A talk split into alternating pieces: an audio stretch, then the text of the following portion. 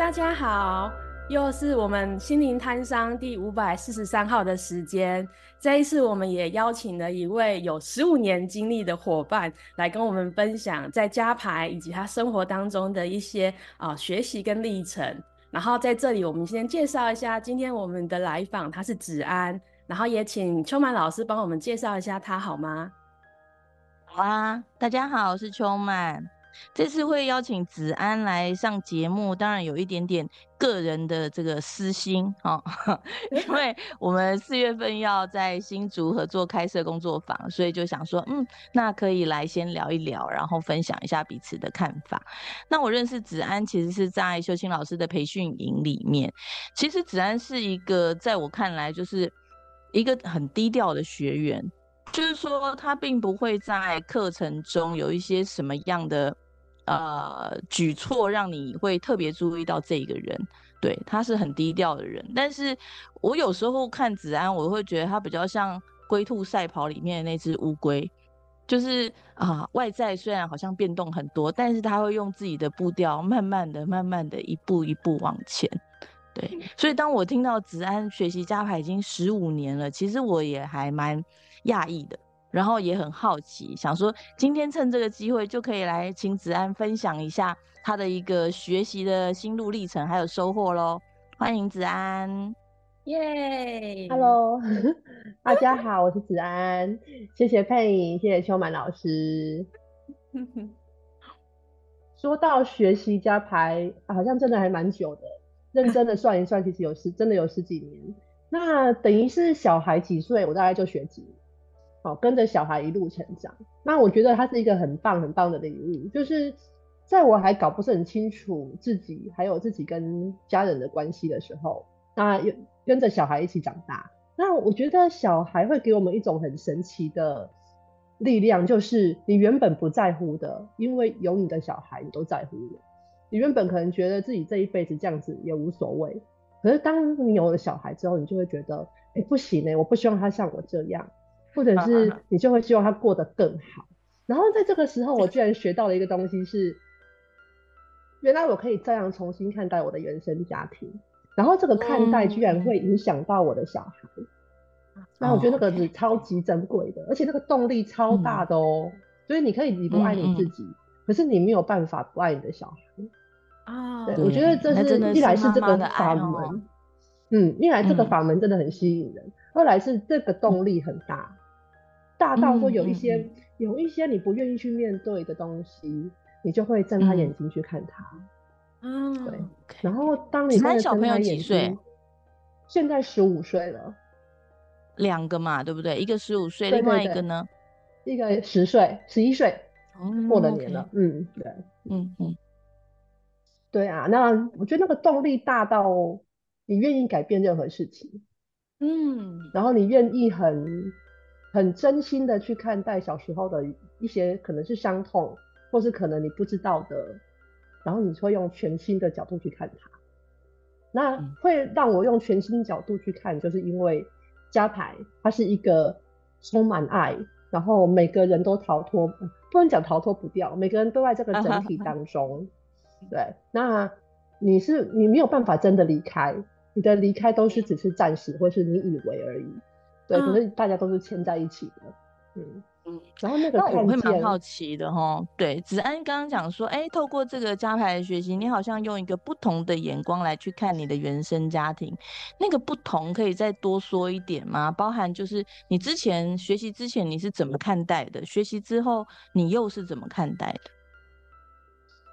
嗯，学习之前我们可能以小孩的眼光，就是。还很年轻的那个二十几岁的那个眼光，会觉得啊，父母可能是重男轻女，那父母可能是父那感情不好，然后会有自己很多很多的解释跟剧本。那那一些可能也是部分的事实，可是我们没有看到的是，在那一些呃像是冰山凸出来的部分，那些哦我们看到了很多的争执啊，很多的不喜爱啊，但是它其实下面还有很深的东西是我们不知道的。嗯那我我觉得家族系统的排列让我看到了，就是除了上面之外，还有下面。我可以，我可以承认啊，对我，我觉得我被重男轻女，我觉得家爸爸妈妈比较爱弟弟，可是我也同时看见他们其实没有不爱我，嗯嗯，然后我也同时看见了啊，他们有他们的难处，那这个难处让他们在对待上面做出了这样的差异化，虽然我不是很喜欢，但是我可以理解。所以因为理解，所以我可以包容，或者是我可以用一种新的角度去看他，看到他们的不容易。然后那个不容易其实不是原谅他们，嗯、而是原谅我自己，或者是让我自己更好受。嗯、就是啊，原来我的爸妈他不是真心的讨厌我，他只是因为他有可能现实的考量，嗯、或者说是呃社会氛围，然后习俗，然后种种种种的，嗯、对，然后变成现在这样的状况。嗯。对，也许他们看待我或对待我的态度也是一样的，可是我看待我自己的方式会比较柔软。我觉得这个带我给我的收获还蛮大的，然后我觉得某种程度上也提升了一些信心啊，就是我不是因为我不受人喜欢才这样，而是因为哦大家都有他自己的一个状况，嗯。嗯，那带着这样子的一个理解跟重新的看见啊，那子安回到自己的家里头，跟先生跟孩子的相处，又为你带来什么样的不同呢？嗯，跟小孩相处，我觉得好像差异不大，因为原本他就很小嘛，那原本你好像包容度就很大，对。但是我觉得跟先生就会有比较明显的不一样。对，一开始可能就是年轻啊，然后交往期间难免会呃什么吵架啊，或者是价值观不一样。但是我觉得在学习过后，特别是在伴侣关系当中，呃，系统排列里面提到的那个施与受平衡，就是带给我非常大的注意，嗯、就是不管是好的部分还是不好的部分，都要带着爱去做回应。那这个部分在不管是呃。好的互动中，还是难免会有一些争执啊、冲突的互动当中，都会让我缓一下脚步，或者是说，哎、欸，事后我们可能可以稍微修补一下，啊修饰一下语言啊，嗯、或者是再把当时的情境再回复一下，换另外一种说法再来讨论，对，而、嗯、而不是维持可能以前的惯性就要啊冷战啊，或者是我不想跟你讲话、啊。对，或者是、嗯、啊，反正你不知道啦，我不想理你了，那那一种互动方式，对，我觉得会有一些不一样，而且我觉得往，我觉得往好的方向走，因为彼此越来越熟悉，然后越来越能够讨论一些比较属于比较没有共识的部分，嗯，OK，而且那个包容度可能也在这个部分上面有一些功能，就是呃，我理解你这么想，虽然我不这么想。对，或者是哎、欸，我可能不这么认同你这么做，但是我知道你的考量点是什么，然后你的立场，嘿然后就会表示表，呃，特别在教养上面也会，就是会变成一种同一阵线，啊，然后至少在外面，我们对小孩是一个态度，那关起门来讨论的时候，我们可能觉得说，哎、欸，你这样会不会太凶啊？然后你说你这样会不会太呃太太宠小孩啦？对，然后会有一个另外一个层面的讨论，是对，至少台面上我们会是一致对外。我觉得这个在给小孩的观感上面有也有蛮大的影响。是是是，是那个一致性就是在教养的一致性，对小孩来说是很重要的，对对？对，哎，那我也会好奇啊，比如说有些人就会觉得说，那我参加加排一次工作坊，我就可以得到这样子的一个改变吗？那如果是？的话，那子安为什么还要学习十五年？那如果不是的话，对子安来说，这十五年的学习，就是为什么你会沉浸在里面那么久？然后这一些的改变跟不同，对你来说，它是一个怎么样的发生呢？哦，这是一个很棒的问题。我记得我第一次参加排列的时候，是一个一日工作坊，然后那一天我没有上场当代表，我就在旁边。啊！我就看着那个个案带着他的问题，其实我已经不记得问题是什么，可是我看我印象很深刻的就是他在椅子上的那个表情跟排列后的表情是完全不一样的。然后他的他，我觉得他是意外他看到的东西，因为他原本没有预期到他要的问题会带来这样子的画面，但是那个。画面的冲击跟影响力到其实是很够的，那那次我第一次参加嘛，其实我也什么都不懂，我就去了。那我在场下看到了之后，嗯、我觉得哇，好震撼哦！原来代表是可以呈现出这种没有人知道的讯息。那那一次是哦，我参加的是秀琴老师的工作坊，我还记得我会后就是那一天结束之后，我就问了秀琴老师一个问题。我那我现在回想起来，那时候还蛮大胆的。我问他说，要怎么样可以成为一个排列师啊？我那时候还没有想到要去做个案，而是想说，哇，排列师好厉害哦，居然可以有这样子的 魔力，对，怎么样可以当一个排列师啊？所以你十五年前就已经立下这样的志向，这个这个问题真的跟一般人问的不太一样哦。一般人看到这样的状况，可能会问老师说：“哎、欸，老师，我下一次可不可以参加，或者是我的个案是什么？”结果没想到你直指核心哈，就说：“直指核心吗？成为一个排列师这样。”可是当下我完全跳过我自己耶，那时候是那我我后来哦，老师当然就是介绍了一些书本，那我也不晓得为什么那时候好奇心这么的浓，嗯、我真的就去把那一些书每一本都看过了。当然是花了很长的一段时间，拿每一本，对，甚至包括那本，我后来觉得，我当下读的时候觉得，怎么会有这么难读的书的那一本《海宁格访谈录》，这段会剪掉吧？我把它给看完。没有，那本书的确是还蛮难。其实认真来说，我觉得海宁格的书都还蛮难读的。如果你没有参与过家排工作坊，先去看他的书的时候，其实你会不太了解他在干嘛。然后，如果参加过工作坊再读的话，会比较能够对照说，哦，原来是在做这样的事。但是对于那些动力，有的时候他在书里面的那个个案不会有太多的讲解，或者是他的讲解你会觉得哈、嗯，什么怎么会跟这个有关？对，还蛮难的。对，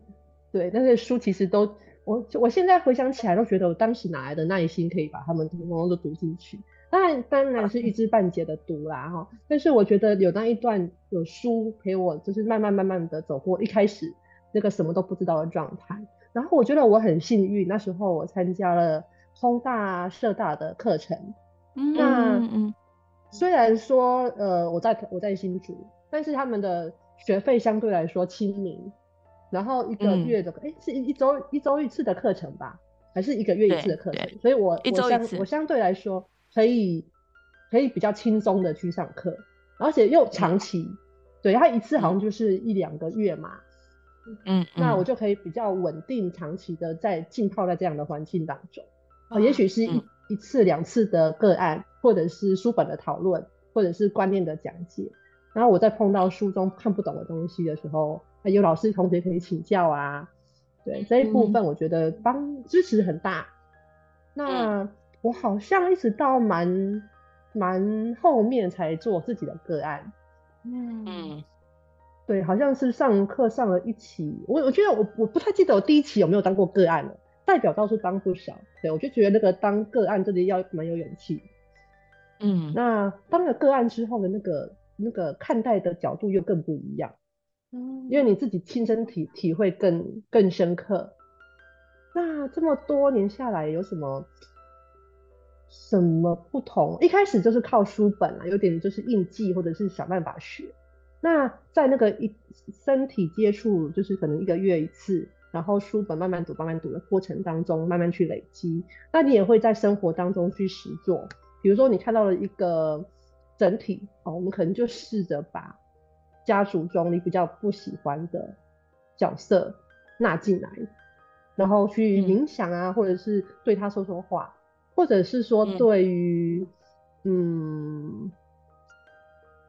小时候的那个，呃，我觉得那时候不知道怎不不知道为什么，我对于某一个片段的自己也会去做对话，嗯，对，然后呃，我觉得那个的收获也是也是蛮当下不晓得，但是现在回想起来，那个收获也是有的，嗯，然后我常常会看着那个新同学，觉得他们好厉害。因为他们好像可以转化的非常的迅速，比如说一年呐、啊、两年呐、啊，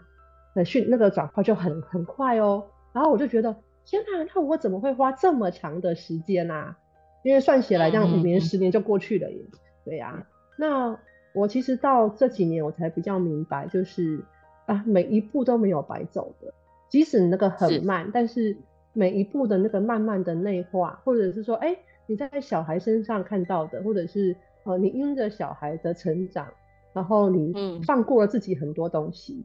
或者是有时候自己的一些遗憾，嗯、然后小孩身上没有出现，你会有一种我好像同时也被疗愈了的感受。对，那那个一步一步一步的，嗯、对，虽然好像很漫长，但是呃，我觉得快跟慢都是很个人化的事情。快没有一定就比较好，啊、然后慢也没有一定就比较差，对，所以我觉得我花虽然花了说十几年哦、喔，我我觉得我还蛮感谢，就是那一开始的慢慢的、慢慢的累积，再加上后来有很多的很厉害、很聪明的同学互相的讨论啊、激励啊，然后嗯嗯，我觉得那个不能不能说速度的问题。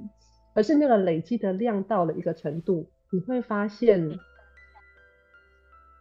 嗯，我，那个比厚实度是有差别的。然后我其实很长很长一段时间我没有想过排列式这件事，因为我发现它实在太难了。对，虽然我当初 第一个问题就是怎么可以当排列师，但是我发现它实在太难了，所以我就跟老师说，我当代表就好了。对，我喜很喜欢当代表，但是我到了某一个程度发现。哎，其实当代我好像可以不只是当代表，对，因为不管，是不管是走过的路，或者是说呃这些年的体会，我觉得好像到了一个应该要可以告诉别人它代表着什么的时候。嗯嗯嗯，哎，这样我想起来，上个月子安好像跟桂子你们一起到台东去带排列，对不对？对呀、啊，对，我也不知道怎么可以突然变得这么大胆。对对对，已经变成，已经开始了你们排列师的那个第一步，这样子。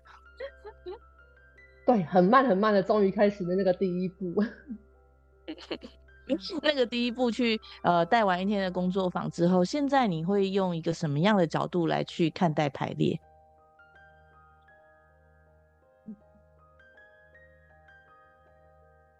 我觉得排列它，它一直都没有变过。对我而言，对我而言，他就是一个很可以让我们看到整体，然后可以学习到关系，然后嗯，也重新面对自己的过往，然后自己的家族，而且他可以把家族的力量，就是这样一代一代的纳进来。你会发现自己是有支持的，不是一个人的。对。那在当学员跟试着分享这件事情上面，我反而看到另外一件事情，就是我并没有比较厉害的去分享这件事，而是因为我在生命当中